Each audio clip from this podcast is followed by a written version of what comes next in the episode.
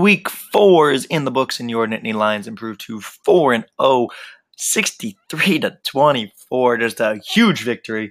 Started off a little concerning, but a win is a win. Pat and I break down everything from this game, weekly awards, and start to look ahead to next week. Let's get it.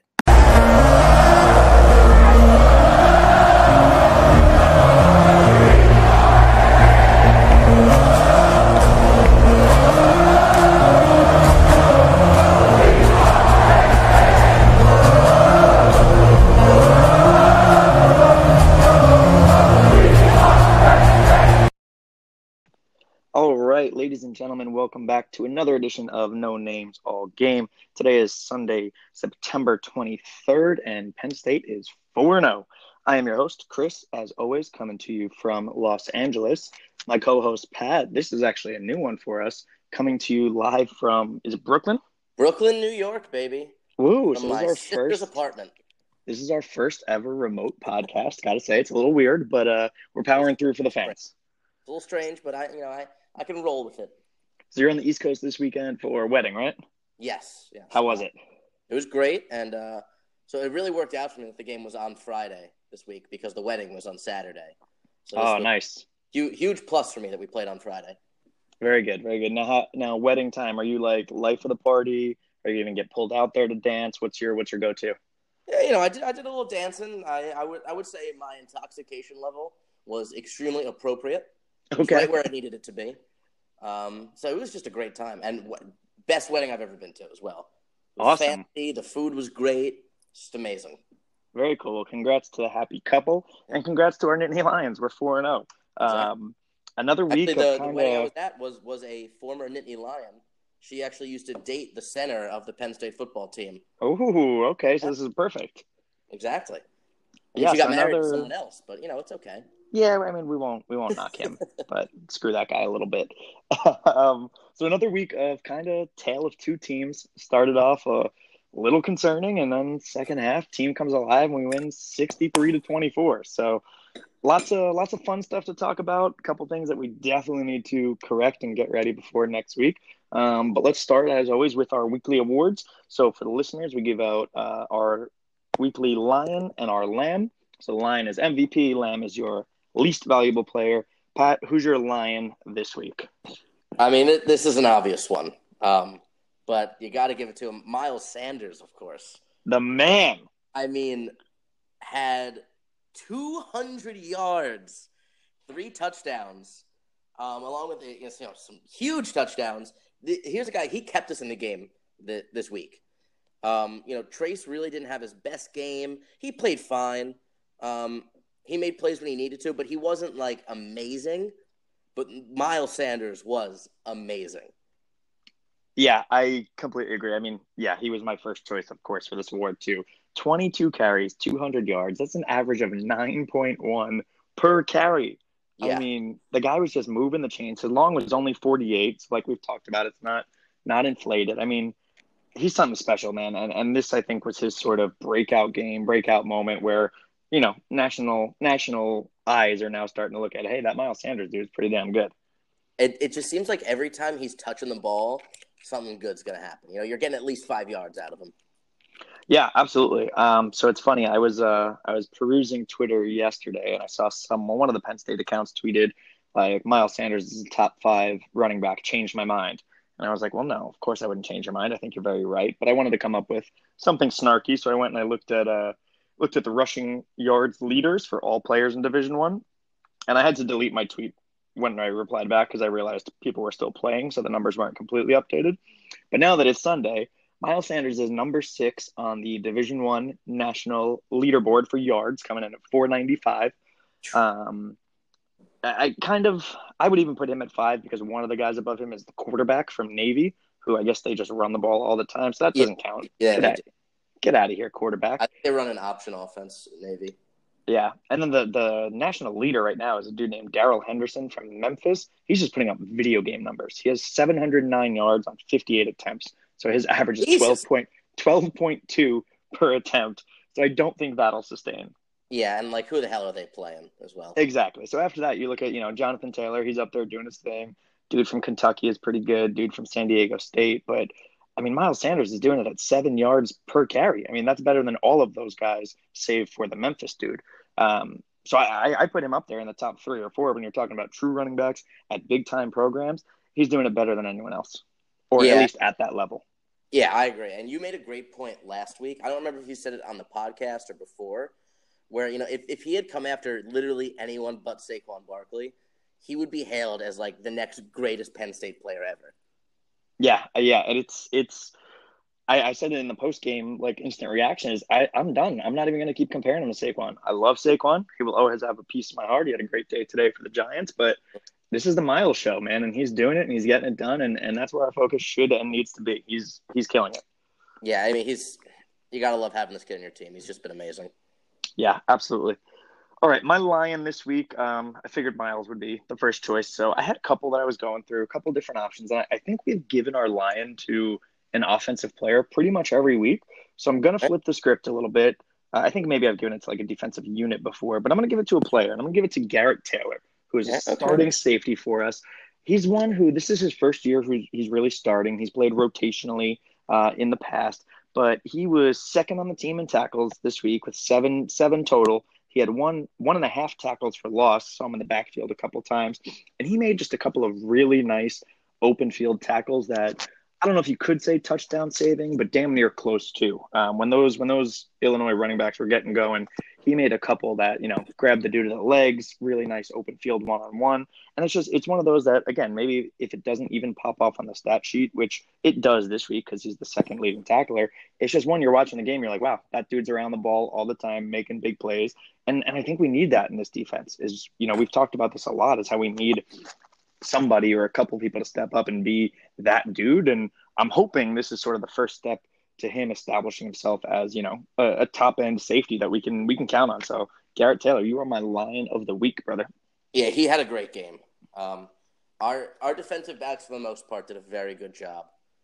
Uh, really, there were a couple plays here and there I'll talk about later that you know I was disappointed in, but our our defensive backfield as a whole, I think, is very good.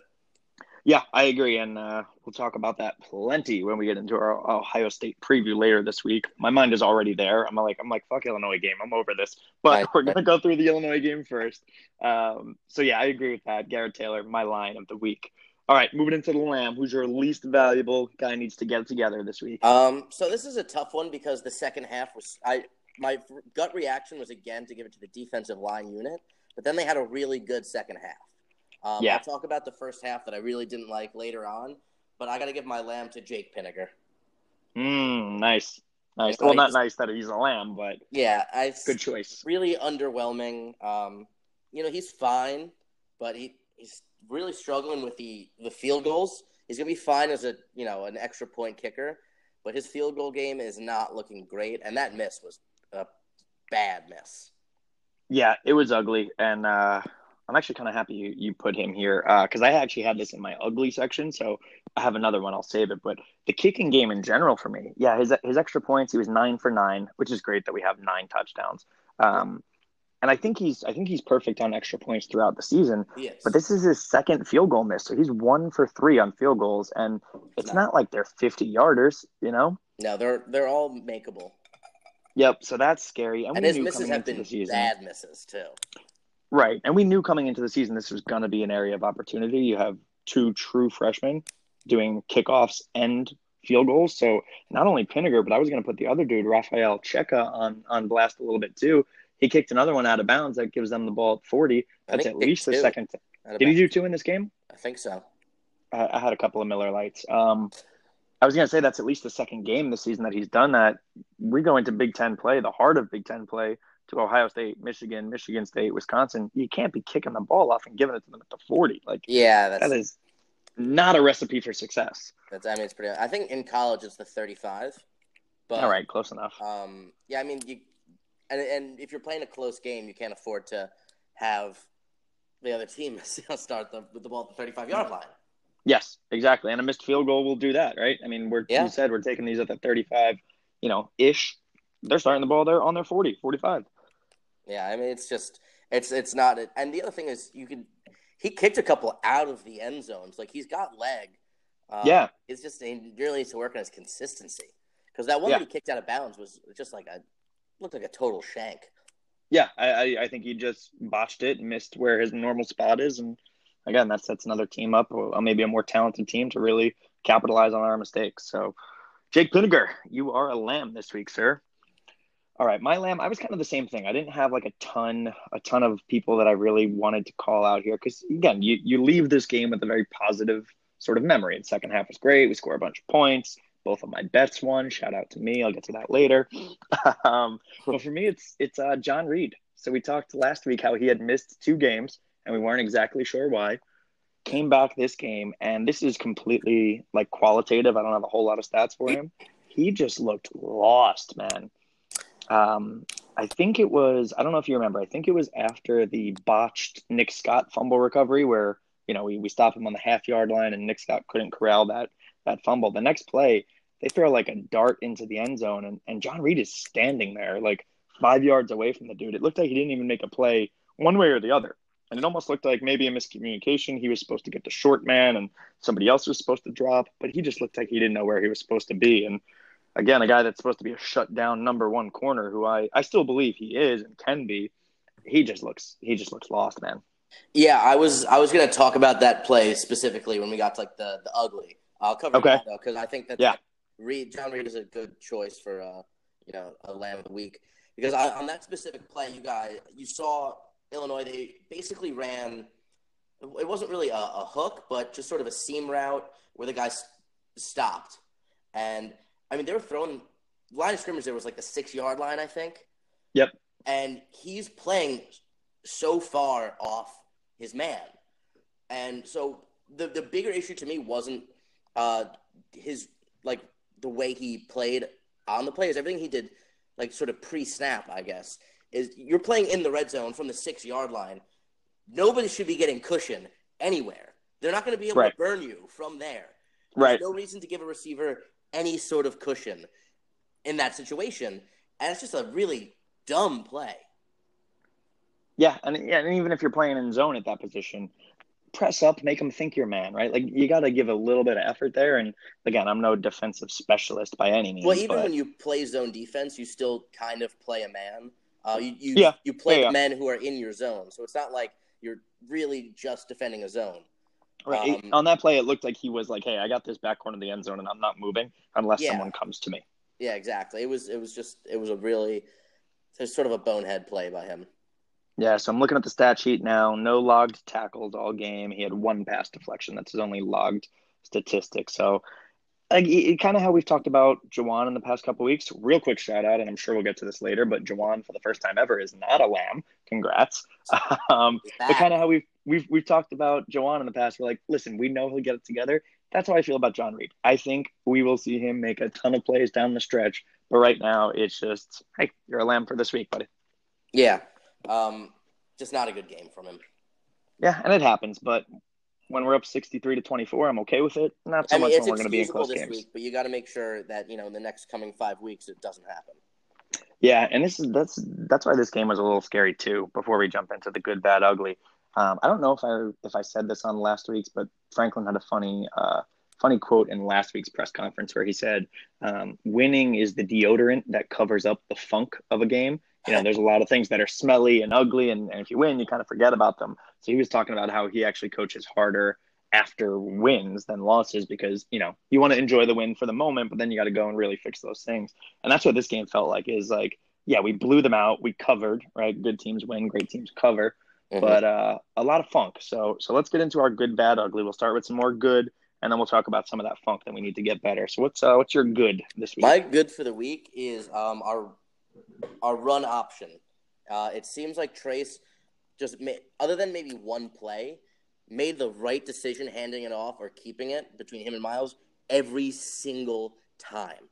And Trace Trace had a really good rushing game and had some really key timely rushes in that first half when it was not clear that we were going to win this football game.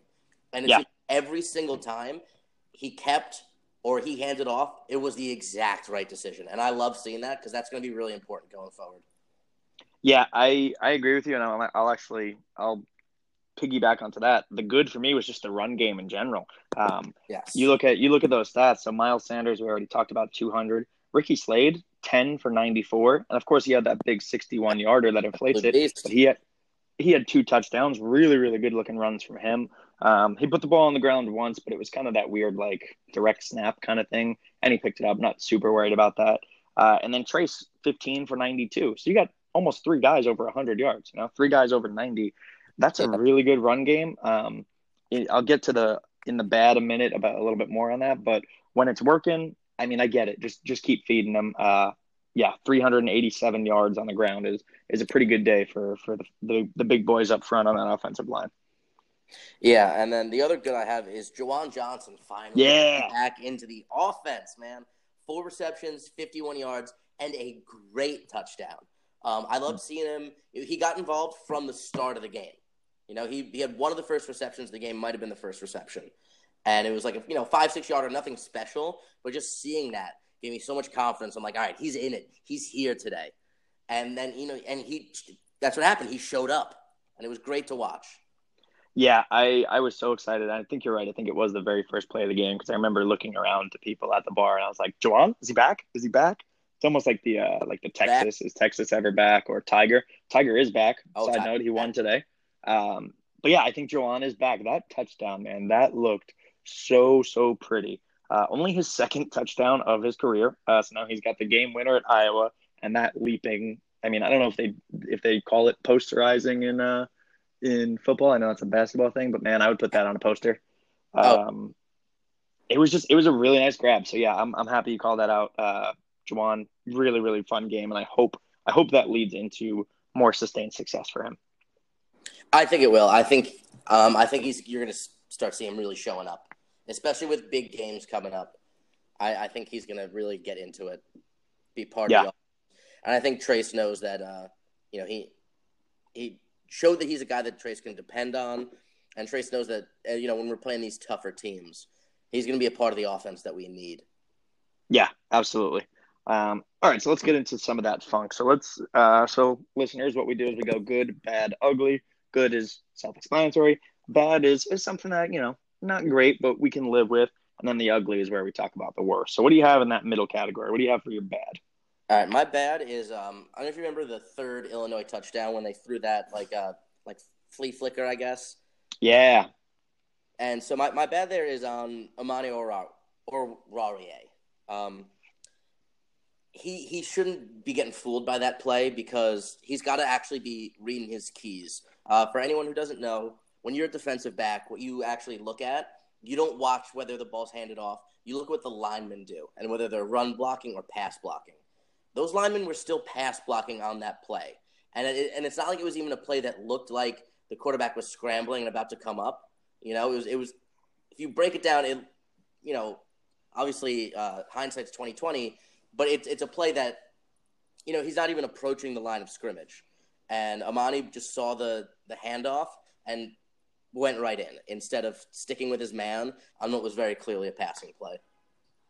yeah, they they uh, played him like a fiddle on that one, and it's it's always tough being sort of you know called the backseat driver, if you will. But when you're sitting at a bar or at home somewhere watching the game and you see that play develop, you're like, what the fuck are you thinking? The the dude was never running. How could you not see that? So like I get it how in real time instincts somewhat take over, but I think you're absolutely right. Is like he just saw the dude like get the ball pitched to him and he just bit real hard.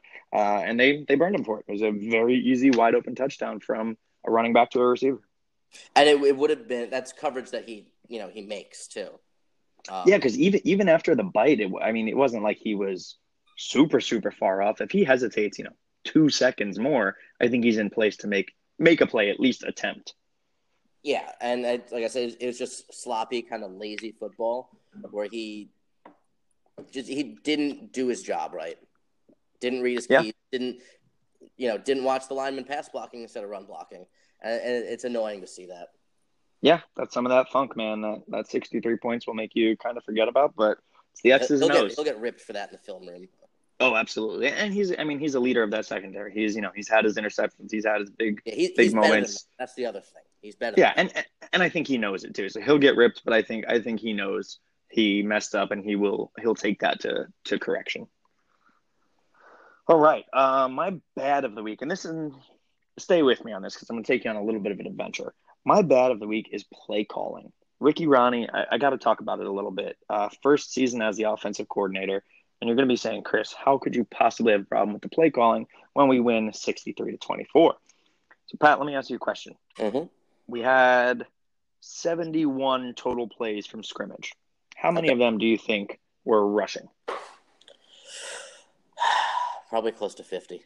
51, right? So 51 rushes. And I'm going to, I'm kind of like counteracting myself already. I'm, I'm going to be a little hypocrite because I just said, hey, if the run is working, of course you're going to keep running it, right? Miles Sanders had 200 yards. Trace and Ricky over 90 yards. Of course, I don't have a problem with that. But when you have Trace McSorley throw the ball only 19 times in a game, I I'm a little concerned, man. And the other part is okay, the receivers are inconsistent. They're dropping balls. We don't really have that hero, so let's go to the run. Sure, I, I understand that too, but you can't just completely abandon one phase of the game because things aren't working. That's how you get yourself into really, really big holes and big traps because you get to a point where you're kind of one dimensional. And we have the read options that you were talking about. So there's there's always that element which is which is nice, but you need to be able to establish a passing game. And I think what concerns me the most is if you look at these four games, we're, we're four games into the season. First game, threw the ball 35 times, right? Kind of had to. App State, we were down going into overtime, had to. Uh, side note, App State is two and one, and they are clobbering their opponents. So Yeah. I don't know how that goes into rankings, but I'm happy to pull away with a win there. 35 pass attempts first game, 30 the second game, 22 last week, and 20 this week. So we have consecutively gone down in our passing attempts week over week over week. And I, I just I worry what that means for confidence in the past game versus oh the run is working so we're going to do that. Like it almost tells me hey we're not super confident in this so we gotta we gotta just keep feeding miles. Yeah, I'm, I'm to actually disagree with you on that one, uh, just because I don't think that is the. I don't think that's why there's fewer passes. I think it's just you know when you, we're putting up 63 points, you're not going to pass the ball as often. Um, and the other thing was I actually, so I, as a fan sitting at home, I was kind of thinking the same thing where I'm like, man, like I want to see us open up the offense and make Trace throw, but it, when you looked at it sort of strategically, I think it was actually the smart decision to run the ball, not only because it was working, but in the first half, that uh, you know, especially the second quarter, that Illinois defense uh, offense was kind of picking us apart, and by running the ball, we were keeping them off the field. And so I actually liked the fact we were controlling the clock, controlling the pace of play, and keeping a defense that we couldn't stop at the time from burning us by keeping them off the field running the ball. All right, that's that's not a bad point. I still I still am I still am concerned about the fact that we have consistently gone down week over week because I want to see at least some stability there. Um, because you're listen, we're going to get into these big time defenses that are going to give us some trouble on the run, and you need to establish that rhythm. Like I, I get what you're saying, but you got to throw some of them in there. Um, I Just so understand that- what you mean. I just, just so there's confidence, you know? something to worry about going forward because I think we're going to start again when we're playing the Ohio States and the Wisconsins, and they're big score games that are close the whole time. I think you're going to see us passing the ball a lot more, and I don't Yeah. think there's, especially when you hear Franklin talk about Trace McSorley, I don't think there's any lack of confidence in him. No, and, and maybe I said that wrong. I don't think there's a lack of confidence in him, but I think in the passing game, because of some of the drops and some of the inexperience at receiver, I wonder if they're worried about that inexperience getting to him, meaning like he's throwing these balls up, kids are dropping them, kids aren't getting open. So that kind of messes with the rhythm. Um, but I think you're exactly right. Is in these games we are going to be passing more, and that's sort of why it worries me. Is because if, if we're going to be needing to pass against Ohio State and Iowa or Wisconsin, I want to make sure we're prepared for that. Um, so yeah, I, I think I, I think after your point there, I can see both sides, but I just I want to I want to make sure that these guys know exactly what they're doing going into these big games. You know? Yeah, I understand where you're coming from because again, like as a fan, uh, purely, I Yeah. same way watching the game. I just wanted to watch Trace pass the ball more. Sling it, man. I do, it. I do understand where you're coming from. I just don't see it as an issue going forward. I hope you're right. I really do. And and again, this is why I have it in the bad and not the ugly. I'm not like super concerned about it, but it's Yeah. it's something to note. And I will say one that I actually am a little pissed off is uh we'll call it the Happy Valley special because I'm not going to call it the Philly special. Ugh.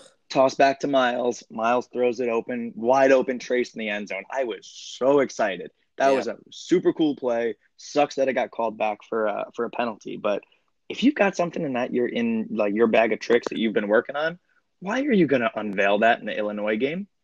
Like, why Yeah. not save that for a big moment?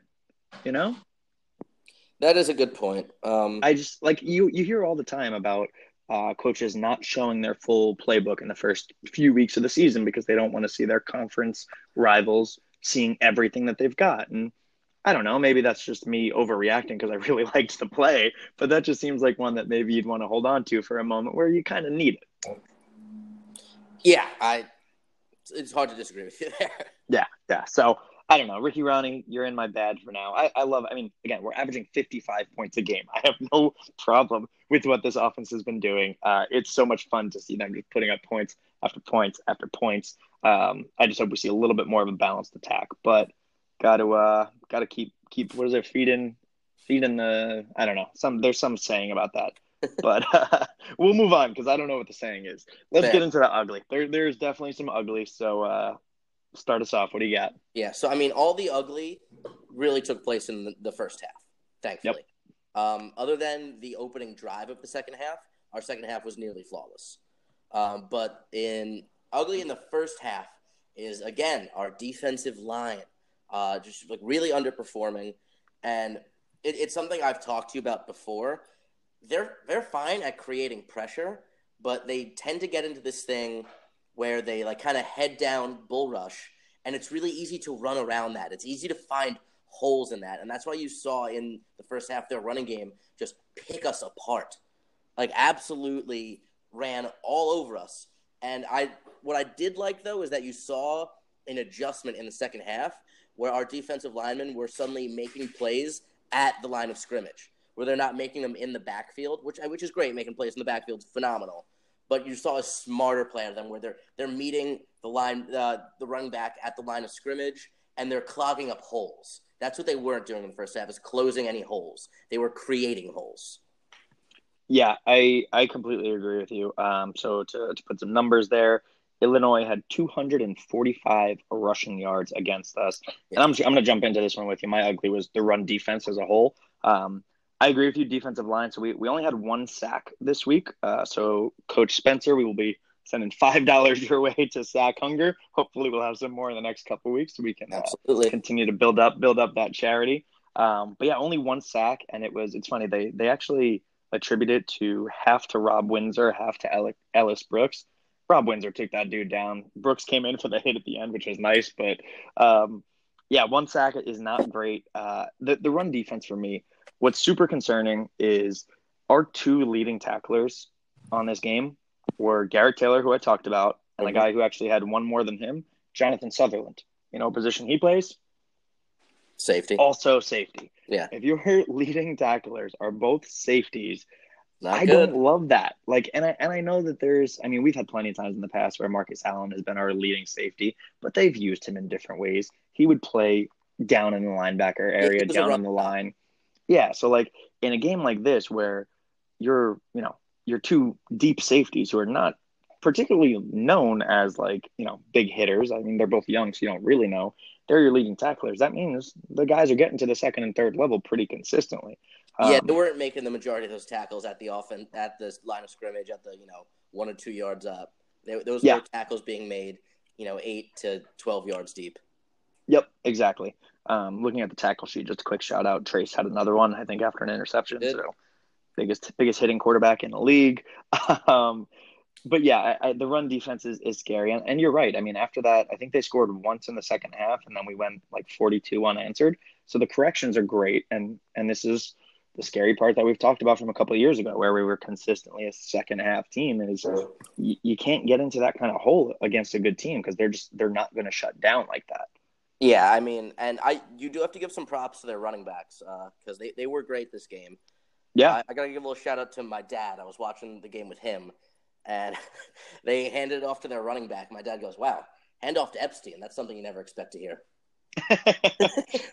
Papa Calicchio coming in. I love it. I love it. Um, yeah, those guys were good. Epstein had 73 yards. Corbin had 87. Uh, and then they had a couple other guys who all had like 20, 30. So, yeah, they were just, it seemed like every time they were handing the ball off, the dude was in the middle of like the linebacking core. Yeah, they were they were second level like right away. Yeah, I will say uh, the the one part you talked about before with uh, you know our, our D line kind of plugging some of those holes. It was really good to see some of those like big boys kind of get in there at the end of it.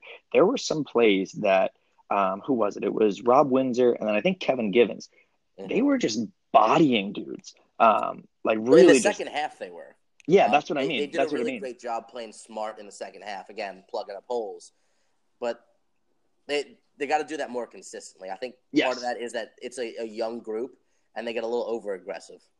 Yeah, I, I completely agree, and that that's what I want to see is like they're big dudes. Like Givens and Windsor are both big defensive tackles that if you just eat up some space and let the play kind of come to you where you can break off and make that tackle, I think they're going to be okay. Um, one thing, one thing I, I do need to point out. Uh, I don't know if you saw this yesterday um, on Twitter.com. Have you heard about that one? I have Uh, the Manny Bowen. that right. Yes, exactly. Um, very good at it too. uh, Manny Bowen, who we vowed not to speak about again because he's not relevant to the team, hmm he tweeted yester- yesterday at eight twelve in the morning. So this is like you know the morning after the game, kind of cryptic. He doesn't tweet often. His his last tweet before this was August thirty first. So his tweet coming out of like Twitter retirement says, "Gotta fill those gaps." Dot dot dot. I mean, I think that's just him watching the game. Yeah, but like that's I your don't think he's only tweet. Like, no, no, no, no. I don't think he's coming back. I, it almost seemed like he was kind of like throwing some shade. Like, I don't know, I don't man. think I, so. I think those are his boys. I hope so. Like, and I know that they are, but I, I don't know. It, it was just a lot of people were like, uh, a lot of people were making a big deal out of it. I mean, I think this is his account. Imagine it's like a fake account, and I got, I got tricked into this. I, I think that's. I think people are blowing that up about nothing. I think first of all, those are his. You know, those are his guys right there, and they Yeah. love him. Um, True. as True. far as I know, because there was a lot of support for him when he tweeted about coming back. They were Yeah. all really excited. So I think they All like right. him, and that's just him watching the game, and that's. I mean, a really, you know, he's right. You do. Yeah. yes, he's he's 100 percent right. All right, this is my clickbaity moment of the episode. Whatever, I'm over it. um, Fair enough. but yeah, the run defense is, is the ugly. Um, you, you just can't give up that many rushing yards and expect to win. And you know what's funny is in our preview, I said, what did I say? If we hold them under 200, I'll be happy because I didn't think that the, those yards would necessarily turn into points. Well, Yeah. shit, man, 245. Didn't do it.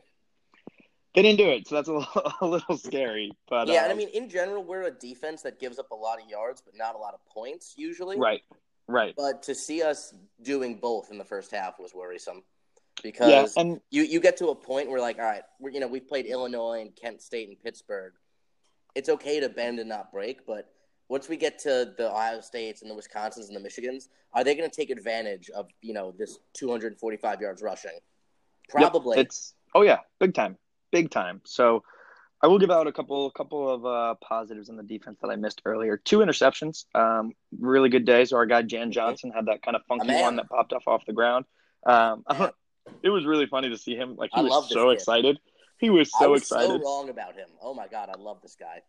you and me both. He's he's playing well, and I think I think I think linebacker in general is still something where we don't know like who the best three are or what that what that core should look like. But mean, Jan Johnson. Let's see, he had uh six six tackles and an interception, so he's the third leading tackler on the team with an interception. I'm okay with that. Not bad. And then right behind him is Ellis Brooks, who had six tackles, uh, half a sack, and the interception. His was actually really nice. Uh, he just he read it perfectly Yeah. cut the dude off, and I think he he almost took it to the house. He got caught, right? Yeah. I think he got caught. Yeah, yeah. But it was it was a really nice play. So it was, it was cool to see the defense making some of those plays. Um, you know, we had the fumble that that Cam Brown just knocked out that dude's hands right at the goal line. Great play. Obviously didn't obviously didn't recover it, but the the hit from Cam Brown was incredible. That was a phenomenal Um, play by him. Nick Scott's just got to pick that up and or fall on it rather. Um, Well, I, he that's tried to the other thing. I wish he would have just fallen on it because he would have fallen on it in the end zone. So Yeah, it's not touchback. you know, like that return would was a bad idea to even try to return that because the chances he's making it 20 yards aren't great. Yeah, and I think that's one where just like adrenaline takes over, and he's like, "I'm gonna be the hero." Yeah, You know, like it, it, I mean, it is what it is, but you got to fall on that one. Um, agreed. like I said, Ricky Slade put the ball on the ground once, but uh, didn't lose it. John Holland, that first drive, man, we were Oh, cruising. It was it was Juwan, it was John Holland, and then John Holland again, and kind of same thing. The dude just put put his helmet on the ball. I mean, I don't. I personally don't know how you prevent that, but Well, it's um, one of those things where it's like it's both a good play by the defense and inexcusable for John Holland. A fumble Yeah. is ne- you never have an excuse for a fumble because you can always prevent it. But it wasn't like he was sloppy with the ball either. The, the guy made a good play. He did, but you still shouldn't be fumbling the ball. Right, right, absolutely.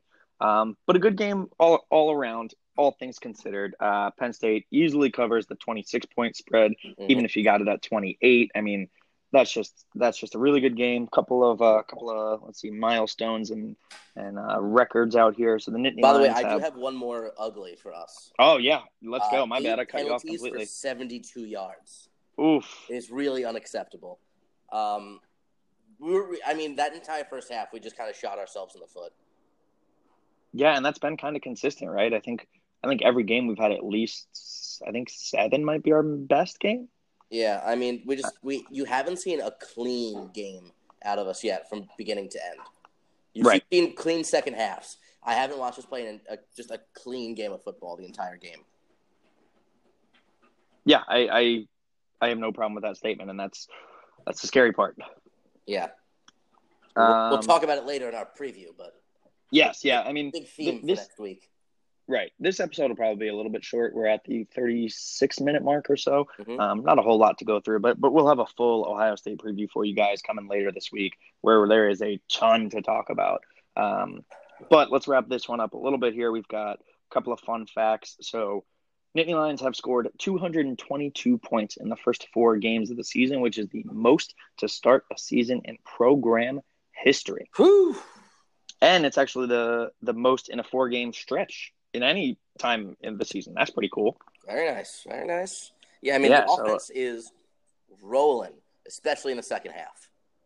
Yep, yep. Uh, Trace McSorley extends his streak for consecutive touchdown passes to 32, longest active in the FBS. Um, they put a graphic on the screen. I forget who who was the leader, um, but they were showing it just like Power Five. So you remember a couple weeks ago, I said he has no chance of catching uh, the guy who has the all time record because I think he has like 47 or something. But No, I think if we were, I think it's like forty. Oh, uh, they were were they just showing Power Five in that graphic? yeah, yeah. Okay. Yep. So I think I think he has a he has a chance to get damn near close. Baker Mayfield with forty-one. Might be. So I mean, hey, theoretically, if we went to a playoff, get a couple extra games in there. I don't know. I'm getting ahead of myself. Yeah, I mean, has more consecutive games with a passing touchdown than he has career starts. So that's pretty impressive. That's awesome. Um, he passed eight thousand uh, yards uh, for his career, so he's the second player, uh, second Penn State player to do that. Do you know who the first is? Um, Fairly recent, oh, fairly recent. very recent, Matt McGloin, and more recent. Hackenberg. Yeah. I mean, well, Hackenberg, I mean, he was there. He, they just threw all the time because they had to. So, That's true. um, McSorley career high 92 rushing yards. Uh, his previous high was 81 against Maryland in 2016. Yeah, I mean, he made some great decisions with the ball. He really did. Um, and, and when he takes off and he gets going, it's it's it's exciting to watch. So um, we'll talk a little bit more in our maybe in our preview too. Like at this point, I'm I'm like Trace is not in the Heisman conversation at all, and and his stats. I mean, th- this is my problem with the Heisman, and I could give you a 20 minute speech on this. It's about video game numbers, not necessarily who's the best player, right? We saw that with Oh, Saquon last year. Um, whether you think Baker should have won it or not, Saquon was at least a finalist, and it was just absurd that he wasn't there. Trace is having a, a really, really good year. He's doing what he needs to do to manage his offense, to win games, to put up big points for the offense. I think the only way he gets into that conversation is if he has big games during our big games. You know what I mean? Yeah, Um, puts up you know 300 passing yards against Ohio State, Michigan, and Wisconsin. right, exactly. So it's it's cool to see him breaking records, but man, I want to see him sling it a little bit. I Um, and he'll have plenty of opportunity. So um, I think that's all the milestones I've got. With that, let's get into some of our Big Ten awards. Do you have any uh, Big Ten awards prepared for us this week? I do. Um, I've got All right. So we do. Uh, we got a Big Ten baller and a Big Ten bozo of the week. Uh, we try to keep it within the Big Ten, right? We're a Big Ten school, Big Ten team. Um, so give out your Big Ten baller for who in the Big Ten had just a really great performance. What do you got? All right, I'm giving it to a man named Anthony Viola. Okay. Finally. Um, This guy is a hundred years old. Um, was in played in the the second year ever of the Ohio State band, and this week got to dot the I in the Ohio at their game. At Oh, that's so years cool. old, and and he served in World War II in the European theater. Uh, I'm I'm sure Anthony doesn't listen to podcasts, but let He me might. tell you, if you are, if you're out there listening, Anthony, you are my Big Ten baller of the week. That's awesome. When you started that off with this guy's 100 years old, I thought you meant like a fifth year senior and you were making a joke. No, he's actually 100 years old. Literally a hundred years old. That's awesome. And and I hate Ohio State as much as the next guy. It's Ohio State hate week. You'll get there, but the, I mean that Great script story. Ohio, that script Ohio is really cool, and that's a great story. A veteran, a dude who's 100, just out there living his best life. That's that's fucking awesome. Yeah, and, and from the original uh, like Ohio State band, like the original incarnation of it. That's pretty cool. That's amazing. That's really really cool. Um, well, damn, this is supposed to be a Penn State podcast, but I'm about to give mine to an Ohio State guy too. Fuck. Um, all right. Well, he, he's going to get an honorable mention, and I'll give my actual award to someone else. It's it's Dwayne Haskins for me, the quarterback for for Ohio State.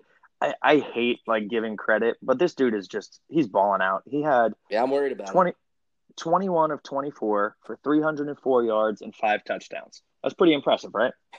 Yes. That was in the first half. Oh God. All of that was in the first half. I gotta I'm worried about 304 yards, five touchdowns. I'm worried. I mean, I don't want to spoil too much of the preview, but he is clearly the best passing quarterback that they've had in the last, you know, however many years from Braxton and JT and Cardale. Like this dude's this dude's arm opens up their offense so much more. And and you talked about our secondary playing better. They're gonna need to. Um so let let the record show that Dwayne Haskins is my honorable mention. He did not actually win the award because can't have two Ohio State guys winning it. Fair enough. Um, so my Big Ten baller of the week is going to go out to Purdue. Uh, Yes. Started the season 0 and 3, and they take down number 23 Boston College and, and do it handedly, uh, 30 to 13. Mhm. Um, their quarterback, who I, I gave a shout out as the baller last week, David Blough, he had another good game, uh, 300 yards, three touchdowns. Rondale Moore, the the receiver who everybody fell in love with. Uh, you remember that first? I think it was like the first game of the season. It was a Thursday night.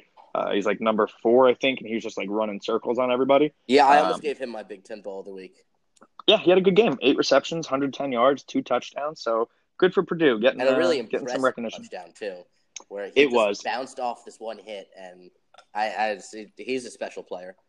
Yeah, he is. So good for Purdue getting their first win and, and taking down a ranked opponent. So my Big Ten ball of the week, Purdue.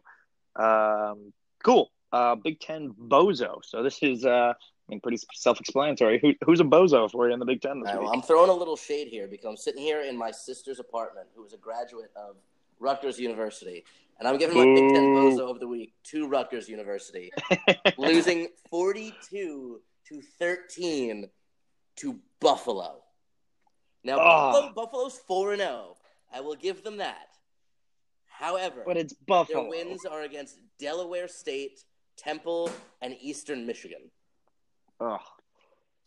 That's ugly, man. That's that's bozo worthy. And then this is the problem with Rutgers My, my Anytime they try to, Rutgers should scrap the program, and I gotta I gotta tell you, I don't totally disagree. I mean, that money can be can be used elsewhere. Like there's a lot of good good nonprofits you can give back. Yeah, that's tough, man. And, and when Rutgers tries to like talk smack or anything, you just you point to games like this, and it's like, dude, come on. They're they're a real joke of a program, and it, it um, I, I feel bad saying it. Not only because my sister went there, but my uncle actually used to be the president of Rutgers University, and he's a great guy. Really? Um, Shout out to your uncle. It's just a total joke of a program. Yeah, yeah. I'm sure they have a lot of good things going for them. Football is got, not great, one they've of got them. a good wrestling team. That's about Oh, all there you go. going in terms of sports at that school. Um, hey, who cares about soccer and lacrosse? Uh, they've All right. got a- I mean, they're not nearly as good as our wrestling program, but they've got a good wrestling program. Yeah, fair enough. All right, uh, Rutgers, this week you are a bozo. Uh, for me, it's going to go to I don't know their names exactly, so I'll just say Iowa as a program. Uh, and this is this is a bit of a stretch, but it just pissed me off because I really wanted to see Wisconsin lose because I'm sick of seeing Wisconsin win the West without really having to try. They lost to BYU. If they lost this week, that's kind of their season. It was a back and forth game. It was, I mean, it was it was defensive battle. I think they scored one touchdown each in the first half. So kind of, it was like very boring. It was you know run the ball, run the ball, run the ball. Um, but was Iowa has a shot and it's at home. Iowa's at home at night. Kinnick Stadium is I mean, that place is electric. They've got their version of their stripe out going with the the yellow and black. They do that great tradition that everybody loves, where they wave to the children's hospital. I think that's one of the coolest things in college sports right now. Agreed. And they and they have a chance to win it. So they're down 21-17. Uh, I think there's only like a minute left, uh, and they're not, I wouldn't say driving, but they have an opportunity. And Nate Stanley, quarterback, uh, I won't even put this completely on him because it's not his fault, but he makes an ill-advised pass. It gets deflected. Wisconsin uh, intercepts it. Game over. And then they actually score to make the score look much worse than it should be. So they win 28 17. Mhm. Um, so Iowa, I mean, you had a chance and you just let it slip through. This is this is kind of how Penn State beat them last last season. It's like you have a chance, and then the last minute you just kind of fall apart. So Iowa, you are my bozo of the week. Yeah, and you made a good point about like kind of just watching Wisconsin walk through the Big Ten West. The Big Ten West is such a joke. Um, It is. So you've got Wisconsin, obviously, who's going to win now. Um, the only contender they had at all was Iowa because you've got a one and two Northwestern team who looks horrible. You've got Yep. Minnesota, who's three and one. Um, I don't think they're going to hold up real well in Big Ten play. And then you've got Illinois, who's obviously terrible. Uh, Purdue, who until this win this week looked like one of the worst teams in the country. And then Nebraska, who also looks like one of the worst teams in the country. Yeah, exactly. So I will say, and you know what I've noticed too, because I've listened back to our podcasts when we do them. Uh, I say the words "I will say" a lot, so I'm gonna I'm gonna work on that. But I will say for now, um, Wisconsin does have a decent schedule. Like they have Michigan, and then they have us late in the season. So, I mean, I'm I'm chalking that up to a win for us. I think it's gonna be a very good game, but I, I have full confidence. Um, so there's there's a chance because right now Wisconsin and Iowa are both three and one.